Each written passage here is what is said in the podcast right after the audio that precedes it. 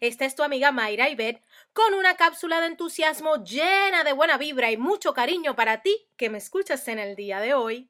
Cuando tomamos decisión de encaminar nuestros más preciados anhelos, arrancamos en un camino sin reversa destinado a alcanzar esos objetivos que nosotros decidimos.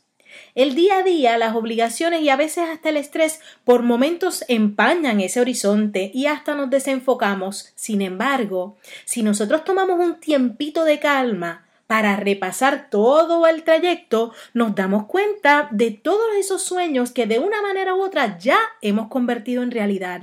Hoy te invito a repasar tu trayecto y verás cuántas cosas ya has logrado hasta este día.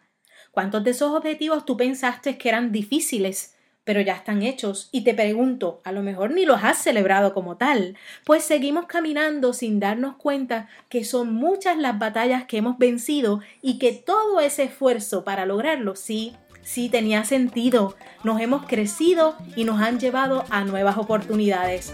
Así es que cuéntalos y celébralos. Eso, viene, vamos arriba. Inyecta la alegría a tu vida.